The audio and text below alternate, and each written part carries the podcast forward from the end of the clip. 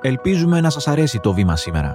Εάν θέλετε, ακολουθήστε μας στο Spotify, στα Apple Podcast ή σε όποια άλλη πλατφόρμα προτιμάτε να μας ακούτε. Θα βοηθήσει και άλλους να μας βρουν. Πόσο κανονικό είναι να στολίζει στην Ελλάδα χριστουγεννιάτικο δέντρο με κοντομάνικο; Ακούτε το βήμα σήμερα. Είμαι ο Γιάννης Διαμαντής και είναι Παρασκευή 8 Δεκεμβρίου. Μαζί μας ο κύριος Γιώργος Παπαβασιλείου, διδάκτορ μετεωρολογίας και ερευνητής στο Εθνικό Αστεροσκοπείο Αθηνών.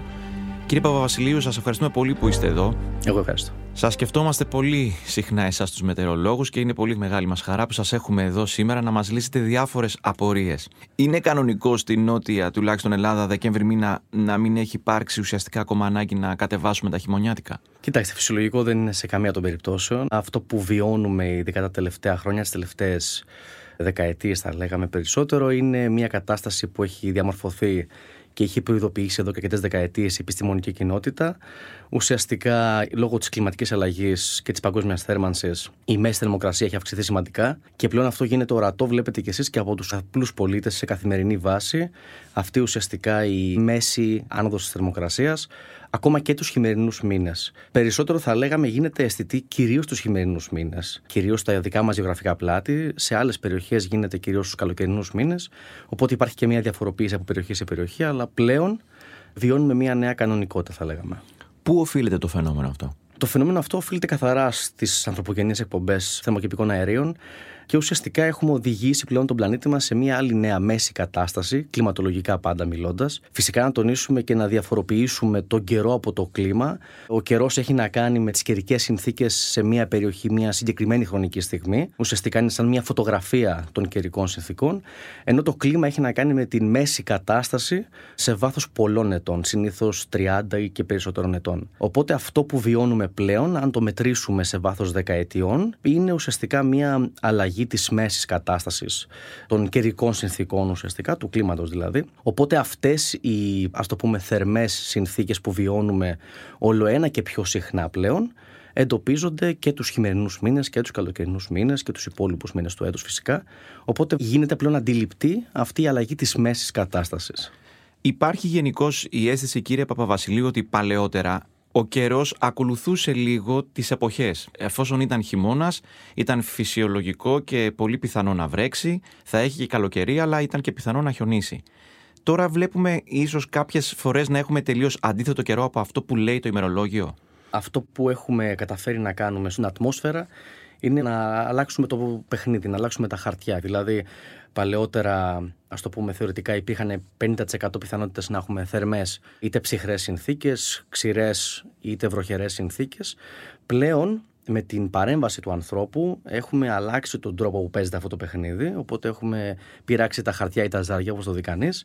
Και ουσιαστικά το σενάριο να έχουμε πιο ξηρές και πιο θερμές συνθήκες είναι πολύ πιο συχνό. Αυτό που ουσιαστικά έχει να κάνει με το παιχνίδι που αναφέραμε προηγουμένως είναι η φυσική μεταβλητότητα του κλίματος. Δηλαδή, οι διακυμάνσεις είχαν μια πιο φυσιολογική ροή, άλλοτε προς το θερμό και το ξηρό, και άλλοτε προς το πιο βροχερό και ψυχρό. Ενώ πλέον οδεύουμε μόνο προς την μία κατεύθυνση, κάπως σαν να ζυγίζεται περισσότερο η μία πλευρά της κατάστασης. Οι κάτοικοι του μονάχου ξύπνησαν σε μια πόλη βυθισμένη στο χιόνι. Τα πάντα έχουν καλυφθεί από ένα λευκό πέπλο.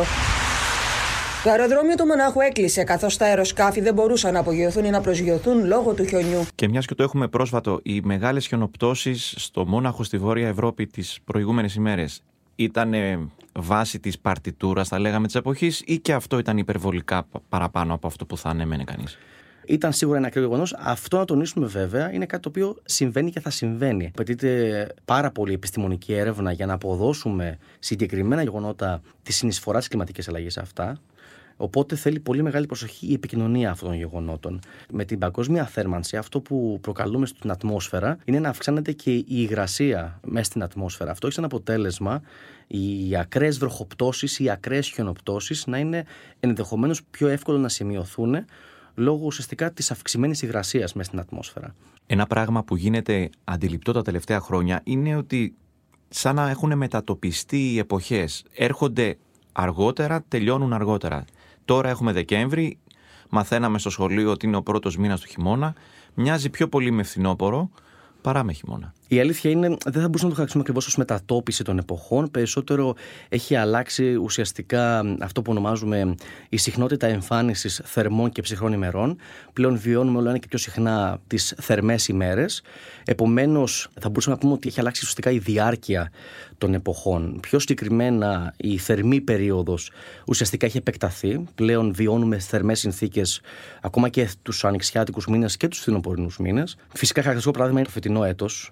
Μπορεί ενδεχομένως την περασμένη άνοιξη, ειδικά τον μήνα Απρίλιο και Μάιο, να είχαμε πιο ψυχρές συνθήκες, το οποίο είναι κάτι φυσιολογικό. Η μεταβλητότητα γενικότερα των καιρικών συνθήκων σε βάθος ε, πολλών ημερών, δηλαδή αν ένας μήνας είναι θερμός ή ψυχρός, αυτό είναι κάτι φυσιολογικό να συμβαίνει. Ωστόσο, όταν παρατηρούνται αιμονικά μόνο θερμοί μήνες, γίνεται πιστεύω αντιληπτό αυτό που συμβαίνει. Και να τονίσουμε ότι αυτό έχει και πάρα πολύ σημαντικές επιπτώσεις γενικότερα, πέραν των επιπτώσεων στην ανθρώπινη υγεία, γιατί πλέον επεισόδια καύσωνα παρατηρούνται και τους ανοιξιάτικους μήνες. Είχαμε περιπτώσεις και στη χώρα μας το μήνα Μάιο με 42 βαθμούς Κελσίου τοπικά και παραπάνω πριν από μερικά έτη. Βλέπουμε και στην περιοχή της Ιβηρική τα τελευταία δύο χρόνια να έχουμε ουσιαστικά επεισόδια καύσωνα τους ανοιξιάτικους μήνες, ακόμα και τον Απρίλιο και τον Μάιο, πολύ ψηλέ θερμοκρασίες. Και από εκεί και πέρα, πέρα από τις επιπτώσεις που έχει στην ανθρώπινη υγεία, γιατί οι υψηλές θερμοκρασίες και παρατεταμένα υψηλές θερμοκρασίες έχουν σημαντικές επιπτώσεις στην υγεία, έχουμε και τις επιπτώσεις στο περιβάλλον. Πιο συγκεκριμένα, αυτό επηρεάζει τις πυρομετρολογικές συνθήκες, όπως ονομάζουμε. Δηλαδή, ουσιαστικά οι θερμές και ξηρές συνθήκες παρατηρούνται όλο ένα και πιο συχνά για μεγαλύτερες χρονικές περιόδους. Αυτό έχει σαν αποτέλεσμα η καύση ύλη να είναι πιο έφλεκτη, πιο ξηρή, Οπότε επηρεάζει και την συμπεριφορά των δασικών πυρκαγιών. Θα ήθελα να σας ρωτήσω αν έχουμε εικόνα για το τι καιρό θα έχουμε στην σεζόν που έρχεται, 23-24, και δυστυχώς όχι με μια ανέμελη προσέγγιση για να ξέρουμε τι Πάσχα θα κάνουμε και τι καλοκαίρι ως προς τις διακοπές μας, αλλά ως προς τις πυρκαγιές που με τον πιο τραγικό τρόπο καταλαβαίνουμε πια ότι συνδέονται απόλυτα με τις καιρικές συνθήκες. Γενικότερα, να τονίσουμε ότι οι εποχικές προγνώσεις ακόμα είναι υπό ανάπτυξη, είναι ένα πεδίο έρευνας ακόμα. Πολύ λαμπρό θα λέγαμε, γιατί όπως καταλαβαίνετε έγινε πολύ σημαντική ενημέρωση, η έγκαιρη ενημέρωση για πολλούς τομείς, από το εμπόριο μέχρι την οικονομία και την ενέργεια, ακόμα βρίσκονται σε πειραματικό στάδιο, θα λέγαμε. Η ικανότητά τους να μας δώσουν μια αξιόπιστη εικόνα είναι αρκετά χαμηλή, θα λέγαμε. Οπότε θέλει πάρα πολύ προσοχή η επικοινωνία τους. Ειδικά τα τελευταία χρόνια έχουμε γίνει μάρτυρες και επικοινωνίας αυτών των προγνώσεων από άτομα μη κατάλληλα, αν μου επιτρέπετε κιόλας. Οπότε έχει δημιουργηθεί μια πολύ μεγάλη σύγχυση γύρω από τις εποχικές προγνώσεις. Λόγω της κλιματικής αλλαγής, το να πούμε ότι οι επόμενοι τρεις μήνες θα είναι θερμότεροι του κανονικού είναι σχεδόν μια βέβαιη πρόγνωση πλέον. Δηλαδή έχουμε φτάσει σε αυτό το επίπεδο. Επειδή υπάρχουν μεγάλες μεταπτώσεις; Ουσιαστικά, επειδή πλέον έχουμε μεταφερθεί σε μια κατάσταση αρκετά θερμότερη από την πότερη κατάσταση πριν από 30 και 50 χρόνια. Να μην πάμε βέβαια και στην προβιομηχανική περίοδο περίοδο όπου πλέον η θερμοκρασία είναι σχεδόν πλησιάζουμε το 1,5 βαθμό Κελσίου πάνω από εκείνη την περίοδο. Οπότε το να πούμε ότι αναμένουμε μία περίοδο θερμότερη από εκείνη την εποχή, προ 50 ετών ας πούμε, δεν είναι κάτι παράλογο. Ωστόσο, σε τοπική κλίμακα, δηλαδή για παράδειγμα τους τελευταίους δύο μήνες, στην Ευρώπη γενικότερα βιώνουμε πάρα πολύ θερμούς μήνες. Για την ακρίβεια, από τον Ιούνιο σε παγκόσμια κλίμακα βιώνουμε τους θερμότερους μήνες ιστορικά στον πλανήτη μας. Οπότε και το 2023 αναμένεται με πολύ μεγάλη βεβαιότητα να είναι το θερμότερο έτος ιστορικά που έχει βιώσει ο πλανήτης μας, η ανθρωπότητα για την ακρίβεια. Και από εκεί και πέρα, σε τοπική κλίμακα ωστόσο, μπορούμε να έχουμε πάλι μεταβολές. Για παράδειγμα, τους τελευταίους δύο μήνες στη Σκανδιναβία βιώνουν πάρα πολύ ψυχρές συνθήκες. Στη γενικότερη του όμως εικόνα η κατάσταση είναι πάρα πολύ θερμότερη. Οπότε βλέπετε κι εσείς ότι όταν πάμε σε μικρότερες γεωγραφικές περιοχές, μπορούμε να εντοπίσουμε πάλι περιοχές που θα είναι ψυχρότερες ή πιο βροχερές, ας πούμε.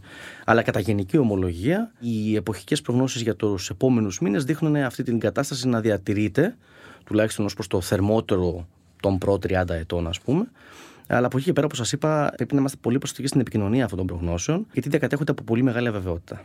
Έχουμε κλιματική αλλαγή ή έχουμε κλιματική κρίση; Και θα ήθελα και να φανταστείτε ότι απευθύνεστε σε ανθρώπους που πιστεύουν, που υπάρχουν πολλοί άνθρωποι, ότι όλη αυτή η συζήτηση περί κλιματικής αλλαγής ή κρίσης είναι ακόμα ένα fake news. Ναι, δυστυχώς για αυτή την κατάσταση νομίζω φταίει η προετοιμασία που έχουμε κάνει κοινωνικά και εκπαιδευτικά στο πώς να αντιλαμβάνεται ο κόσμος την επιστήμη γενικότερα και το πώς να αφουγκράζεται την επιστήμη. Ωστόσο, να τονίσουμε ότι ο όρος κλιματική κρίση έχει χρησιμοποιηθεί πιο πολύ για να τονίσει ότι πλέον βρισκόμαστε σε ένα σημείο καμπής όπου πρέπει να δράσουμε άμεσα. Πιο πολύ θα λέγαμε ότι είναι ουσιαστικά μια διαφορετική χρήση του όρου κλιματική αλλαγή, της παγκόσμιας θέρμανσης που βιώνουμε, η οποία υφίσταται να το τονίσουμε αυτό και έχει αποδειχθεί περίτρανα επιστημονικά από ανεξάρτητες μελέτες. Δεν είναι ότι υπήρχε μια συγκεκριμένη ατζέντα επιστημονικής έρευνας που καταδεικνύει ότι υπάρχει παγκόσμια θέρμανση και κάποια άλλη δείχνει παγκόσμια ψήξη. Η επιστημονική κοινότητα συμφωνεί ότι οδεύουμε προς αυτή την κατάσταση, να συνεχιστεί δηλαδή, εφόσον συνεχίζουμε τις δραστηριότητες μας με τον τρόπο που τις κάναμε και προηγουμένως. Υπάρχει έλλειψη πολιτικής βούλησης, ξεκάθαρα σε αυτό το ζήτημα. Οπότε ο όρος της κλιματικής κρίσης έχει έρθει από την πλευρά και της επιστημονικής συνότητας για να επικοινωνηθεί, πιστεύω, πιο άμεσα η λήψη δραστικών μέτρων. Ήδη είμαστε πολύ πίσω και θα έπρεπε ήδη να είχαμε κάνει πολλά πράγματα. Δυστυχώς βλέπουμε και κάθε χρόνο στις συναντήσεις που γίνονται για το κλίμα και τις αποφάσεις που λαμβάνονται. Δεν συμμετέχουν όλοι, κυρίως οι μεγάλοι ρηπαντές του πλανήτη μας. Και ακόμα και αν συμμετέχουν, οι αποφάσεις και οι πράξεις ουσιαστικά είναι κατώτερες των περιστάσεων. Μιας και το αναφέρατε, ποιοι είναι οι μεγάλοι ρηπαντές; Οι μεγάλοι ρηπαντές σίγουρα είναι οι ΗΠΑ, η Κίνα, η Ινδία, η Ρωσία, ουσιαστικά οι μεγαλύτερες βιομηχανίες του πλανήτη. Αυτές οι χώρες συνήθως είτε δεν κάθονται όλες μαζί στο ίδιο τραπέζι, είτε απουσιάζει ένας από αυτούς τους σημαντικούς παίκτες. Και φυσικά μετά στην πράξη ουσιαστικά, γιατί αποφάσεις μπορούμε να πάρουμε. Υπήρχαν και πρώτερες συμφωνίες για το κλίμα για να προσπαθήσουμε να μετριάσουμε ουσιαστικά την παγκόσμια θέρμανση, να μειώσουμε τις εκπομπές μας, να τις μηδενίσουμε σε κάποιες περιπτώσεις. Απέχουμε πάρα πολύ από αυτό να τονίσουμε. Ακόμα και αν αύριο μειώναμε δραστικά και μηδενίζαμε τις εκπομπές μας, πάλι η παγκόσμια θέρμανση θα συνεχιζόταν γιατί πολύ απλά πολλοί από αυτούς τους ρηπαντέ παραμένουν στην ατμόσφαιρα για πάρα πολύ μεγάλο χρονικό διάστημα. Οπότε ακόμα και οι επιπτώσεις που θα βιώναμε θα συνεχίζονταν για μερικές δεκαετίες, ακόμα και αν σταματούσαμε τα πάντα αύριο. Οπότε γίνεται αντιληπτό νομίζω ότι η λήψη ε, μέτρων και η πράξη ουσιαστικά πρέπει να έρθει πολύ πιο κοντά στο άμεσο μέλλον. Ακριβώς όπως το τοποθετείτε, μας δίνετε την εξής εικόνα. Το ιδανικότερο, αν κάνουμε αυτή τη στιγμή, ουσιαστικά για τις μελλοντικές γενιές θα δουλέψουμε. Εμείς ουσιαστικά είμαστε καταδικασμένοι να ζήσουμε στην κατάσταση που ζούμε τα τελευταία χρόνια για πάρα πολλές δεκαετίες ακόμα. Ε, πάρα πολύ στο σχολείο σας και καλός ή κακός δεν πρέπει να αντιμετωπίζουμε με μια μιζέρια την κατάσταση που αναμένουμε ή αυτή ήδη που βιώνουμε. Δηλαδή, το παρατηρούμε και όταν επικοινωνούμε τις ε, πολύ άσχημες ακραίες καιρικές συνθήκες. Είτε αυτό έχει να κάνει με πλημμύρες, που έχει αυξηθεί η συχνότητα εμφάνισής τους, είτε έχει να κάνει με ακραίες δασικές πηγαγές. Αυτά τα παρατηρούμε όλο ένα και πιο συχνά πλέον. Και παλιά υπήρχαν, απλά η συχνότητα εμφάνισής τους έχει αλλάξει και η έντασή τους. Όταν επικοινωνούμε λοιπόν αυτά τα γεγονότα, αυτά τα ακραία καιρικά φαινόμενα και επικοινωνούμε ουσιαστικά ότι θα συμβαίνουν όλο και πιο συχνά και με μεγαλύτερη ένταση, δεν το κάνουμε για να τρομάξουμε τον κόσμο. Το κάνουμε πολύ απλά γιατί πρέπει να αντιληφθούμε ότι πρέπει να προσαρμοστούμε. Εκεί που υστερούμε πάρα πολύ, όχι μόνο εμείς σαν χώρα, γενικότερα ο πλανήτη, όλες οι χώρες, είναι στην προσαρμοστικότητα. Υστερούμε πάρα πολύ στο να λάβουμε μέτρα για να αποδεχθούμε τον κίνδυνο, να ζήσουμε με τον κίνδυνο και να προσπαθήσουμε ουσιαστικά να μετριάσουμε τις επιπτώσεις του κίνδυνου. Εκεί πρέπει να δουλέψουμε πάρα πολύ και είναι κάτι που μπορεί να γίνει άμεσα. Εγώ ευχαριστώ. Έτσι. Για τις επόμενες γενιές πρέπει φυσικά να δουλέψουμε όπως είπατε κι εσείς, ώστε κάποια στιγμή να βελτιωθεί η κατάσταση σε βάθος δεκαετιών. Αλλά μέχρι τότε μπορούμε να κάνουμε πολλά πράγματα για να προστατεύσουμε την ανθρώπινη περιουσία, το περιβάλλον και γενικότερα την κοινωνία αύριο κιόλας. Κύριε Παπαβασιλείου, σας ευχαριστούμε πολύ. Είμαι ο Γιάννης Διαμαντής και κάθε μέρα σας παρουσιάζουμε ένα θέμα με τη βοήθεια των δημοσιογράφων του Βήματος και έμπειρων αναλυτών. Ευχαριστούμε που μας ακούσατε. Ακολουθήστε το βήμα σήμερα στο Spotify ή στα Apple Podcast για να μην χάνετε κανένα επεισόδιο. Το σημερινό επεισόδιο επιμελήθηκε η Κατερίνα Πακογιάννη. Δημοσιογραφική παραγωγή Έλενα Κούση με τη βοήθεια της Κατιάνας Καλιγέρου και της Σωτηρίας Δημητρίου. Ηχοληψία και τεχνική επεξεργασία ήχου Ηλέκτρα Σιθιανάκη Στέλιος Τριανταφύλου. Το βήμα σήμερα. Εξηγούμε τις ειδήσεις.